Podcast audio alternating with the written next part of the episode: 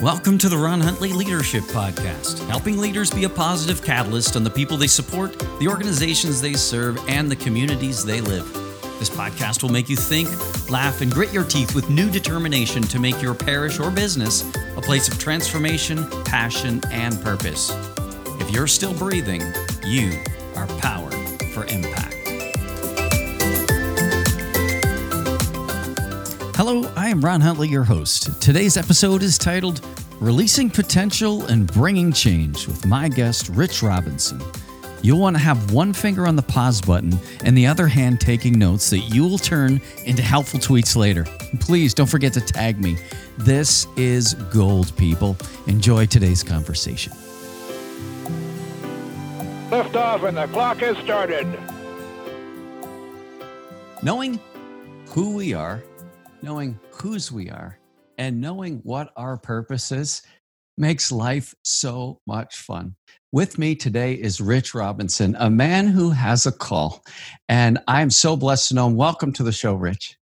Oh, it's wonderful to be with you. I'm looking forward to today and our conversation. It's going to be fun. It is going to be fun. As we began to talk before the show, we just realized we want to lay this out in the form of a series. And so stay tuned. There is going to be more to come. But today, I wanted to introduce people to you as a way of starting so that they kind of know who you are.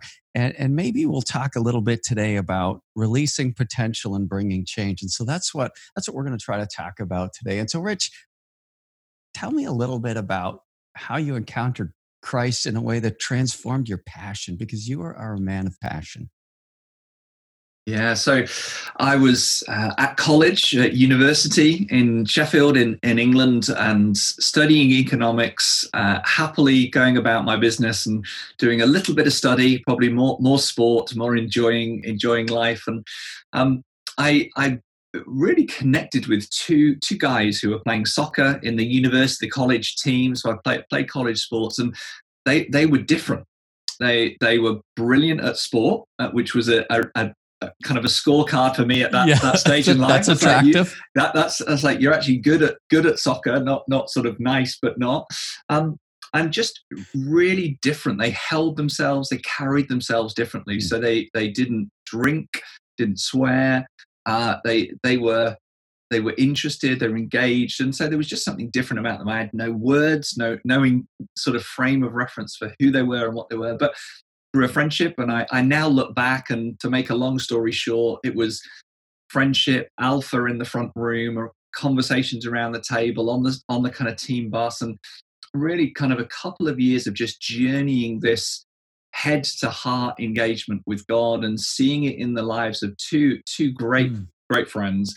Um, and so I, I came to faith in in this context of reading the Bible around the kitchen table with Christians and non-Christians, kind of this sort of 10, 15, 20 people kind of tribe kind of dynamic. And and again, I, I look back now, 20 something years on, and and it, it was this kind of missional community, this missional household who loved Jesus, loved sport, were at university, at college, just be, being being good news on, on the campus. And so that that was my sort of 19, 20, 21 formative years coming coming to faith. And so I encountered God in in the life of another mm. around the kitchen table and in the context of, of community. And so through my 20s, there was this wonderful dynamic missional church and, and missional culture that I was formed in as a young adult. So, this rhythmic pattern of prayer. So, as a 20 something year old, we would pray five times a day as community.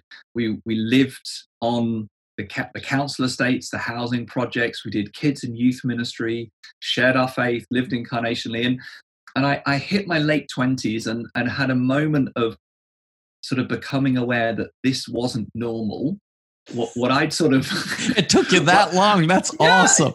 yeah, it did. I was like, this this is church, and this is, you read the Bible to hear and obey, and you you just you kind of apprentice others as your apprentice, and you're socialized in community, and you share your faith, and and so it, it was sort of this dawning realization that perhaps perhaps there was something unique about this. It shouldn't be, but there is something unique about this environment, and there was lots of bumps and challenges along the way, but really at that moment, probably late 20s, early 30s, one of the key words for me was how does what is normative for me become normative for others?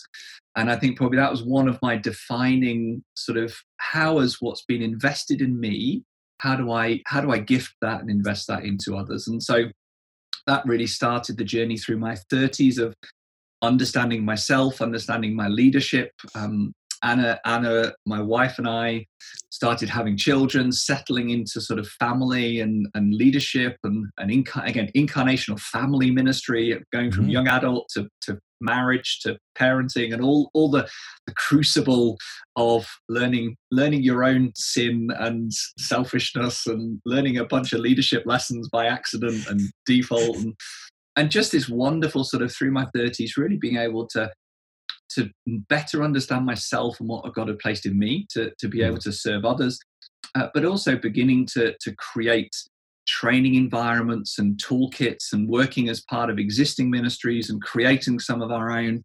Um, and then, yeah, lots of different pieces we could talk about in that, that sense. But I think my passion probably comes from my personal experience so having experienced something that I, I desire to give to others, and then probably some of my my wiring, just the the way that I see the world. Um, I just love I love other people coming alive. I love other people realizing their full potential, living into the fullness of life that Jesus has won for us. And and honestly, whether that's a a people whether it's a, a group of people, maybe a, a team or a community, uh, or maybe an organization or a, a geography or a denomination, whatever it be. There, there's just that sense for me of people understanding identity and ministry, sort of who they are in terms of covenant identity and what they're on the earth for and, and how they live into the fullness of God, God's what God's got for them, how God's wired them and, and what God's asking them to, to step into. So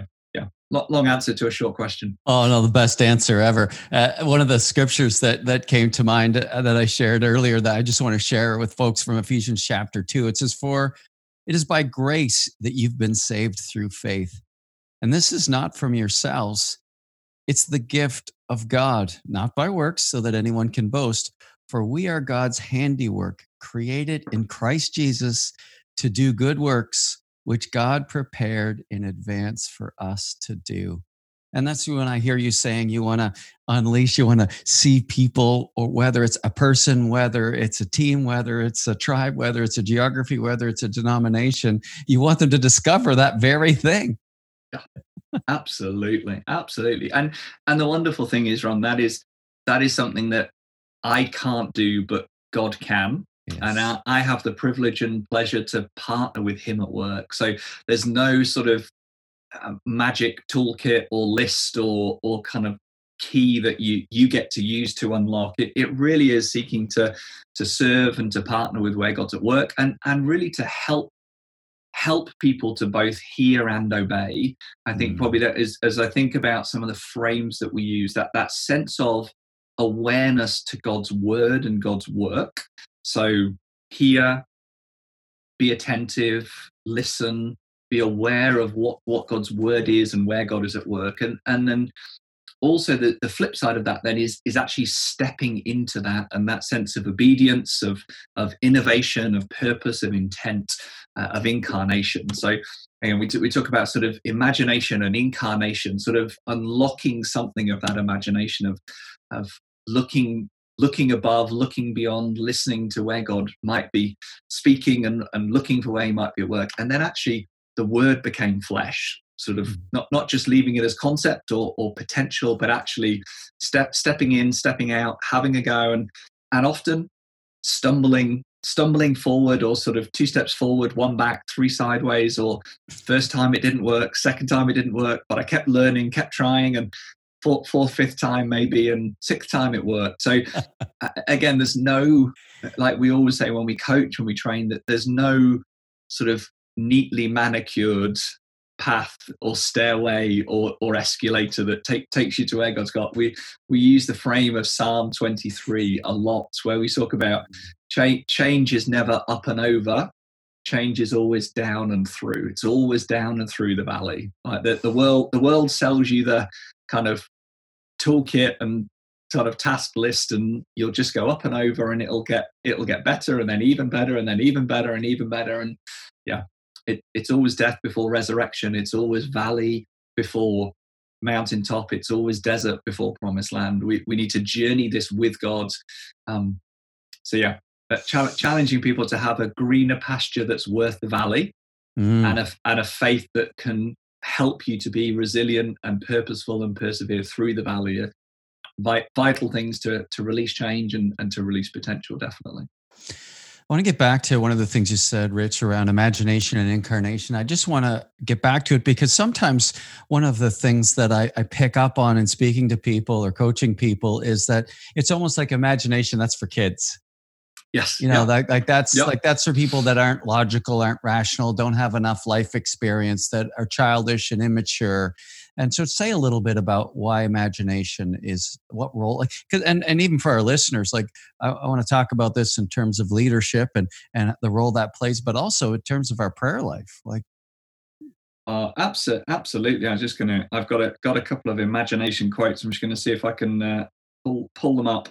Um, I, I think that the sad the sad piece for me is that uh, imagination or dreaming has become, as you say, al- almost a sort of pejorative term, a negative term. A, a dreamer is somebody who has a, a whole, like the definition is somebody who has ideas but never actions them. That, that's one of the dictionary dictionary definitions of, of dreamer.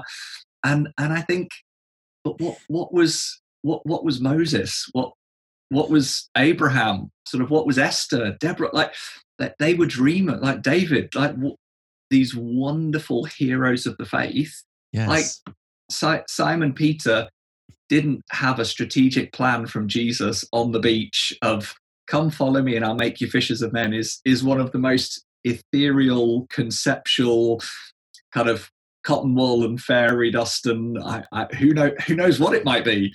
Um, and and yet there was this compel compelling sense for for uh, Simon Peter to say yes, I want to follow. So I, I think for me, absolutely, there is a sense that imagination and dreaming is something that's been hijacked, and and we prioritize we prioritize adult intellect over childlike faith. And, and even Jesus is challenged it to be be like little children. Like mm-hmm. little children like in, in the best possible way with, with health we don't all have healthy role models as fathers. We some of us don't have fathers. So it, it's it's sort of i say this with that caveat but yes. most children with healthy parents that they they do expect and hope and dream and there is a sense of mom and dad can do anything and help me do anything and like they can change the world and they can probably fly and there's just this sort of amazing wow, this like the world is huge with mum and dad. And and we've lost that sense of dreaming as the people of God. We're, we're we've we've sort of become more pragmatic than prophetic. Uh, we've become more managerial uh, rather than a sense of visionary. And and really, eh, then when something like COVID comes, and our well worn patterns and our maps that exist and our systems that we know, when they're disrupted and there's the, the cultural earthquake, mm-hmm. we, all we can see is how do we go back to what we know?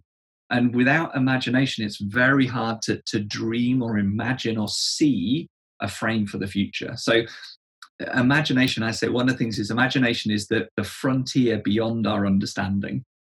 And so we we have this sense of what we know and what has worked and, and what we're there. But actually, imagination takes us beyond beyond what we know. And, and again, we're into the realm of faith. What we're sure and we're certain of what we, we don't yet see, but we, we know is there. And, and so there's that sense imagination is is godly imagination, it's kingdom imagination. It's not just idealism or or sort of escapism or or sort of like self promotion or sort of I, I, I imagine one day I'm going to be rich and famous or play football for England or kind of change the world. There's actually a sense of again m- movements change the world. Movements are are really the currency of movements. One of the currency of movements is imagination. So Mother Teresa, Mahatma Gandhi, Steve Jobs, like you, the the list go the, the list can go on. Mm. Um, Martin Luther King is it Martin Luther King. It wasn't I have a to do list or I have a strategic plan or I have a vision or mission statement. It was I have a dream. Amen. And, and that, that sense for me of God works in that domain.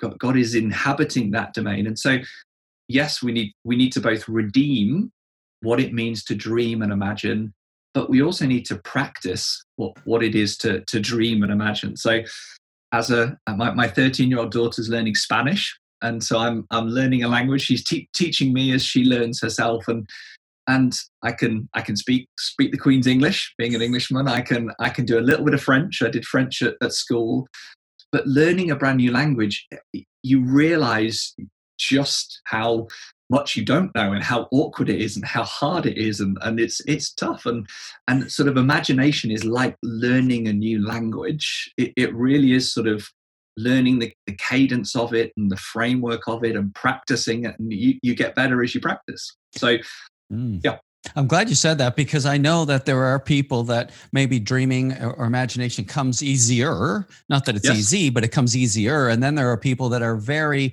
thorough thinkers that plans and, and maps and that stuff is really important to them. And so dreaming isn't just for dreamers. Like this imagination is what God is calling us into. And and and it and for some that might be more of a step of faith, more of a step of trust than maybe others. But but but we're still need to go there if we're going to lead, because it seems to me in the condition that we're in, and eh, I coach into the context of the Catholic Church. And I don't think we're going to manage our way out of the issues that we find ourselves in. It is going to require leadership and imagination, from what I'm hearing from you, is going to be one of those skills, one of those those fields that we're going to have to walk into, we're going to have to step into with God in trust, in faith, so that we can get inspired in a way that's beyond our understanding. Is that what you're saying?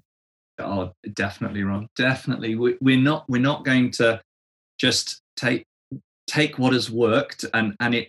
If we're honest, it, it wasn't fully working before COVID. Some some of the systems that we had, and it's not that the traditions and the depth of of just truth and wisdom it, it's not throw throw the baby out with the bathwater which is an english saying it's not sort of going going completely extreme and saying we we kind of blow everything up and start again and kind of rip up the paper. What it's saying is, again, we talk about principle and practice or, or mm-hmm. skeleton and skin. So the skeleton are the or the skeleton or the key principles are universal biblical they're biblical principles their their strategy their values. They transcend any culture any context. They they are who we are any crisis exactly. They they are the kingdom the biblical principles in those kingdom principles, we need contextual practices. Mm. So, how those principles are expressed are very different in different contexts. So, if I talk about worship as a kingdom principle, a biblical principle, worship is a principle, but the practice of worship could be one person on their own in silence. It could be three people with a guitar. It could be a thousand people staring at a, a musically trained musician. And, and those practices are different in different contexts and have different different engagements. And so often we try and recreate the practices. So we're trying to copy the practice mm. rather than understanding the principle. And so some of these principles are what need to be uncovered. The practices aren't necessarily possible over the last 12 months. Some of the practices are off the table okay so if, if that what was the principle that we were embedding and we were embodying? Yes. And then if if the just because we can't meet on a sunday to sing practice doesn't mean we don't embrace the principle of worship. Right. we just have to shift the practice. Mm-hmm. and again that takes some imagination and some innovation to go we can't do it that way. So what's another way to do it? And so i think often we're trying to recreate practices or and, and copy and we, we're held on the practice how it looks rather than under the surface the skeleton what, what's undergirding it what's the key principle? So and probably final piece just to yeah. circle back around to something you said ron of that need for imagination is for everyone. On that sliding scale at the other end incarnation is there for everyone. So, so there'll be some Yes. leaders that are, I'm going to live it out, get it done, make it real, live in the now, and their challenge is is to toward that imagination. So, if you've got your head down, you're walking, you're walking, you need to kind of look up and see where am I walking to? What's the direction? We, we've got to look up occasionally and sort of if we're swimming in the sea, look up and see where are we swimming towards. If we're walking, where are we going towards? And so, so for the more sensory, concrete pushing towards incarnation, that there needs to be some dreaming and imagination.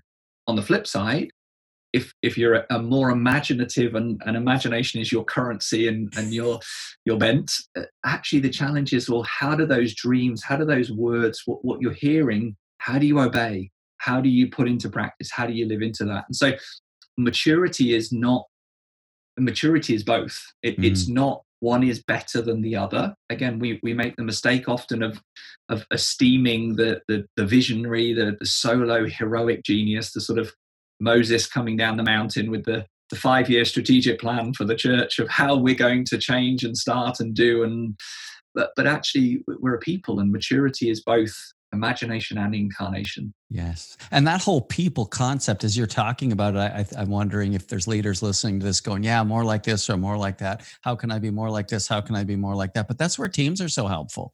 And so, like, boy, I'll tell you, working out of a team can, it, it, it takes all the pressure off of you and it helps us to identify where we lie in those areas and how we work together to collaborate to, to so that God will be glorified through our synergy. And that's so much fun. Like it's so much fun compared to trying to be the perfect leader, which good if you figure it out, let me know. like good luck Yeah, good luck. that Good luck. Yeah, yeah. Good luck. right so Um, it really is a, an opportunity to to learn how to work out of teams and and i think for us in, in the catholic context through this season of covid we have had to innovate i had a great podcast with our local bishop not that long ago about about this whole digital reality and and the Yeah. difference between official liturgy and, and personal devotions and and there's just such a dance in there that's so fun and exciting and engaging i think the tragedy will be through this period if we don't grow as leaders during this season because it's for it's painful like this this morning in Yeah. prayer i was thanking god for the problems i'm facing right now the deadlines i have the pressure i'm under because it's forcing me to grow and it's exciting it's hard Yep. but i'd rather have that problem than twiddling my thumbs wondering what i was going to do with my life like they're great problems but to not embrace them and invite god into them and, and commit to growth through this season to me that would be the biggest crime of all Yeah. Well, the, the, the people that wanted comfort were the people that walked away from Jesus. Mm. Uh, and yet, often our, our 21st century gospel has been softened, made more palatable, sort of come, come follow Jesus and he, give, him, give him your to do list, your wish list, your, your help list. Whereas Jesus's sobering words were, as you lose your life, you'll you'll find it and and that's that that is a countercultural prophetic challenge to to me and i I both hate those words and love those words in, in equal measure, and I, I know this is this is public, and but I'll I'll go there anyway. Uh, my flesh just just says no, no, please, please, no.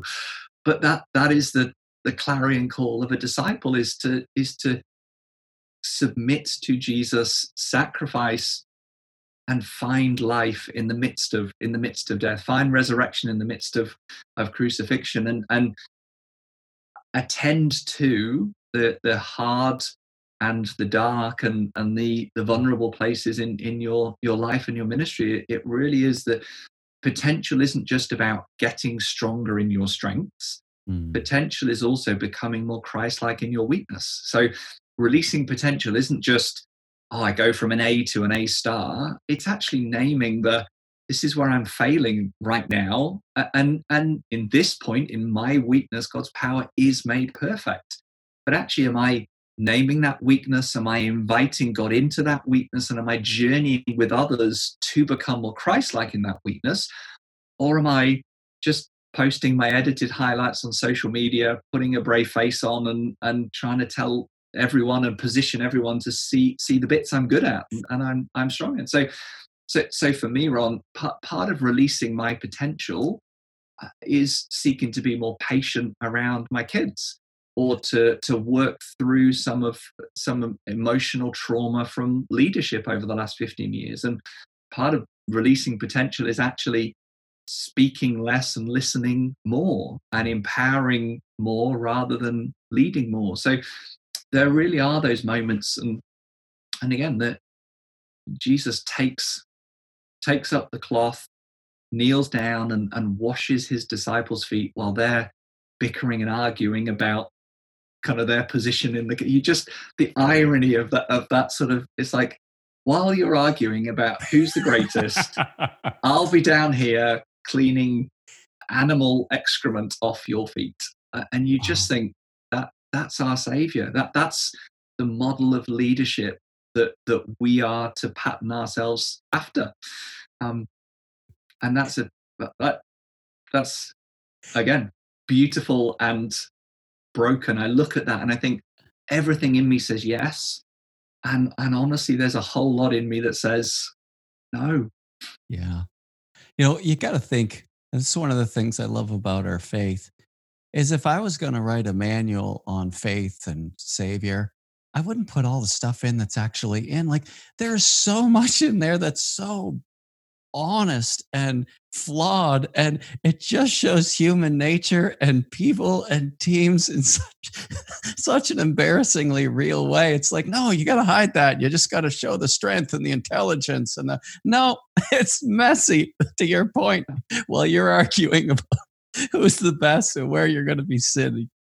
Wow. as the savior of the world i'm just going to be down here cleaning it's just, and and I, and I think Ron, that's where, from my perspective, as we journey as we journey with a, a leader or a team or an organization, it, it, really is. We we use the Psalm 23, this sort of arc and down into the valley, and we we say, let's name your status quo. Let let's name your reality, not not aspirational, but but reality. What look at yourself, look at your system. Where where are you in deficit? Where where have you made assumptions? Where do you have sort of paradigms, mental maps that don't fit the territory? Where, where are you actually detrimental to your vision because of your activity or your your budget or your staffing or your structures? Like where are you actually hindering yourself? Um, and yes. what what are you carrying? And so we're naming the reality sober, but and knowing there's no condemnation for those in Christ Jesus, helping people to then identify that greener pasture and that greener pasture may be a personal one, it may be a professional one, it may be our organization's vision, it may be our team, it may be myself, maybe our family. Mm. And that might be one year away, three years away, five years away. It may even be the end of the day. Like that's where I want to get to. And then you map and you name the, the valley and the journey. So mm. you you name how do I cross the threshold? How do I persevere through the valley? And how do I attend to and, and contend for the priorities to help me to to see the greener pasture come to reality. And and in in that that is knowing that that, that our world is more like it, it's sort of systems thinking. We we live in this kind of interconnected world. So i often talk about life as a rubik's cube rather than a jigsaw.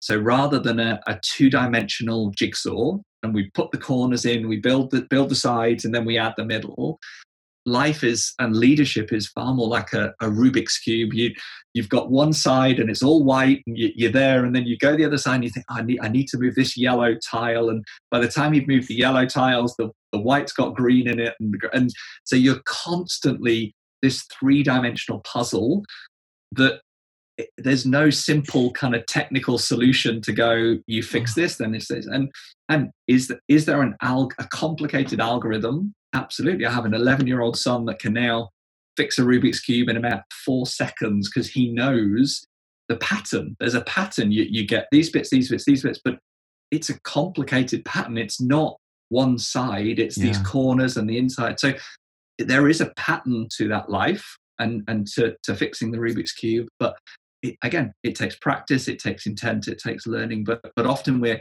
we're looking for two dimensional solutions in a three dimensional world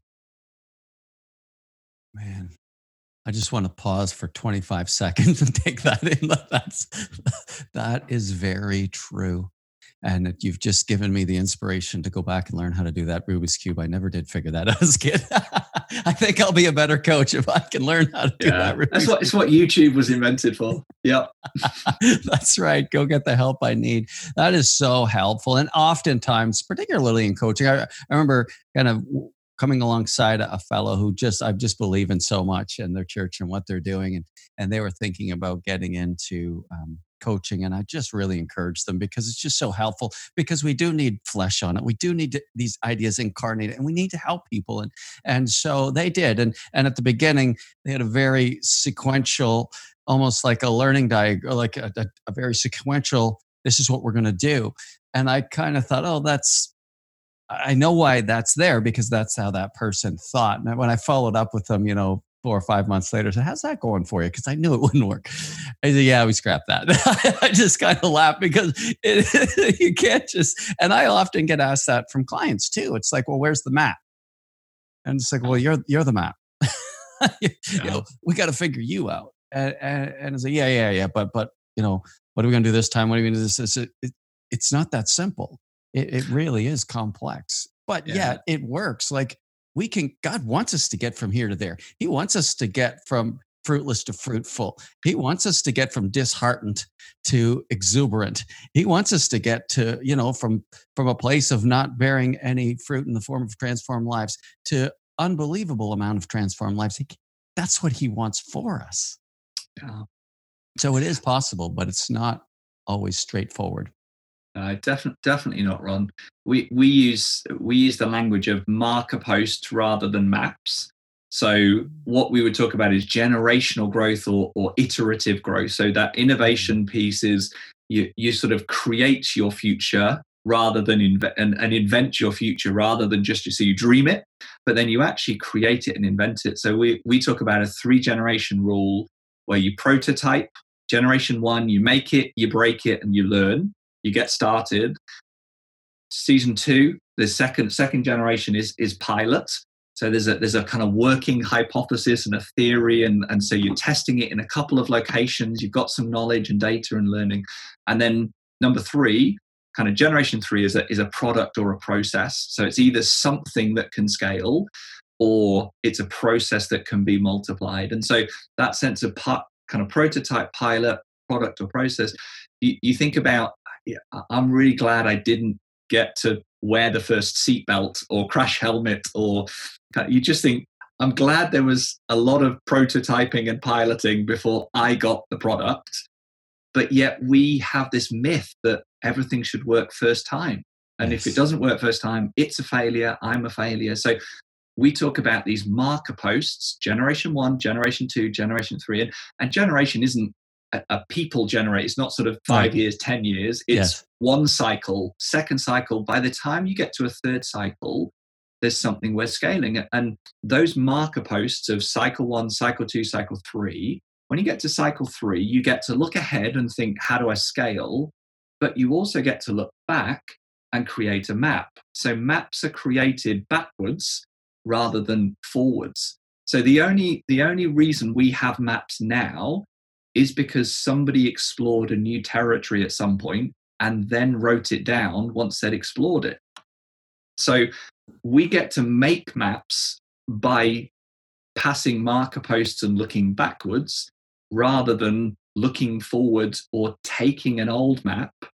So I, I often and Alan Hirsch that I train alongside and, and work with, he often he kind of says try try navigating London with a map of New York like, how's that going to work for you? and, and, and at the moment, and with COVID, just COVID's just pressed fast forward on a lot of this. It's sort of it is trying to navigate a new terrain with an old map, and and it's not that the old map is completely obsolete. There's some treasure and value in that map, but actually we need to take some of the components from the map explore new territory and then actually we get to be the map makers for those those that come after us that's exactly the process. I mean, you just gave words to the process that Father James and I experienced at St. Benedict.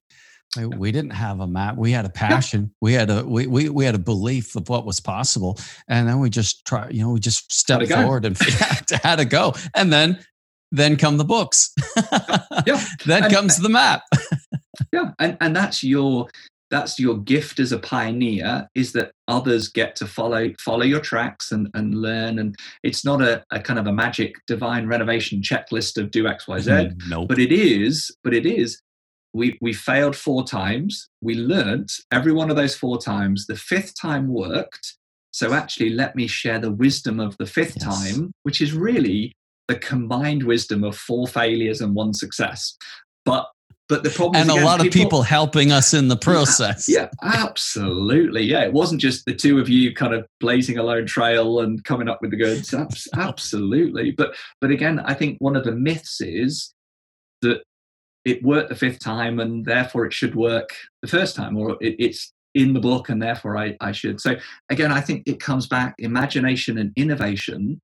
Part of that is is the- freedom to fail. It's the confidence to fail. It's the it's the the, the kind of tenacity and audacity to experiment and and try and trial. And again, I I think the the, the church has has lost some of its sense of adventure, mess, frontier, um, and I, I think that's I, it, it's a kind of Aslan in a cage kind of we'll go go look at Aslan at the zoo rather than this sense of of might but safety strength but sacrifice this this beautiful Jesus that we've tamed and sanitized at points. And and I, and I don't say that to be uh, kind of combative. I, I it saddens me. I I think I I have three kids and I, I want them to to fall in love with an adventurous Jesus, a world changing Jesus.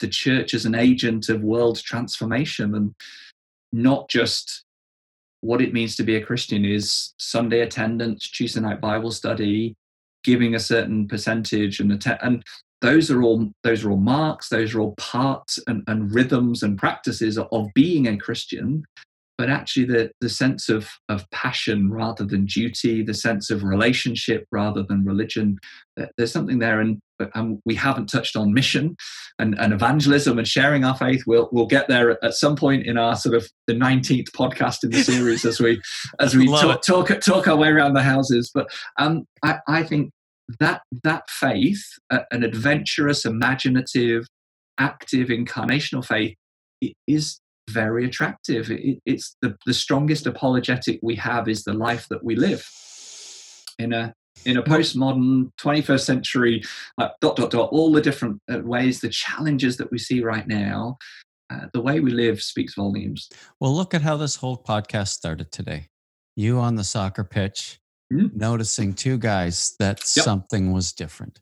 And Yep. I agree. And and that's so, you know, as we wrap up, I just want to so all the people I'm going to play this podcast 15 times just for the record. I'm just going to keep re-listening to this over and over. I've been so edified by our conversation, by your wisdom, by your experience, Rich. And I just pray that as everyone listens, as people listen to this, that you would let the words sink in. Like get your notepad out and take some notes and pray over it and, and be convicted of some of these things that might be jumping off the page at you because God loves you. He has a heart for you. He wants you to thrive. He wants you to flourish. He wants you to experience and realize your potential and to bring about the change that will bring life and, and, and the love of Jesus to others. Amen. amen amen Rich, thanks so much for being with us today. thank you for having me it's a joy The reason for these conversations is so that you and the people you lead with can swim in the water of growth. You can grow every day. Please take some time to comment, share, and rate the show. And stay close to Jesus in your parenthood, in your business, and as you work together to renew your parish. I want to encourage you as you lead this week, be faithful to God and generous to others. See you next time, and remember if you're still breathing, you are powered for impact.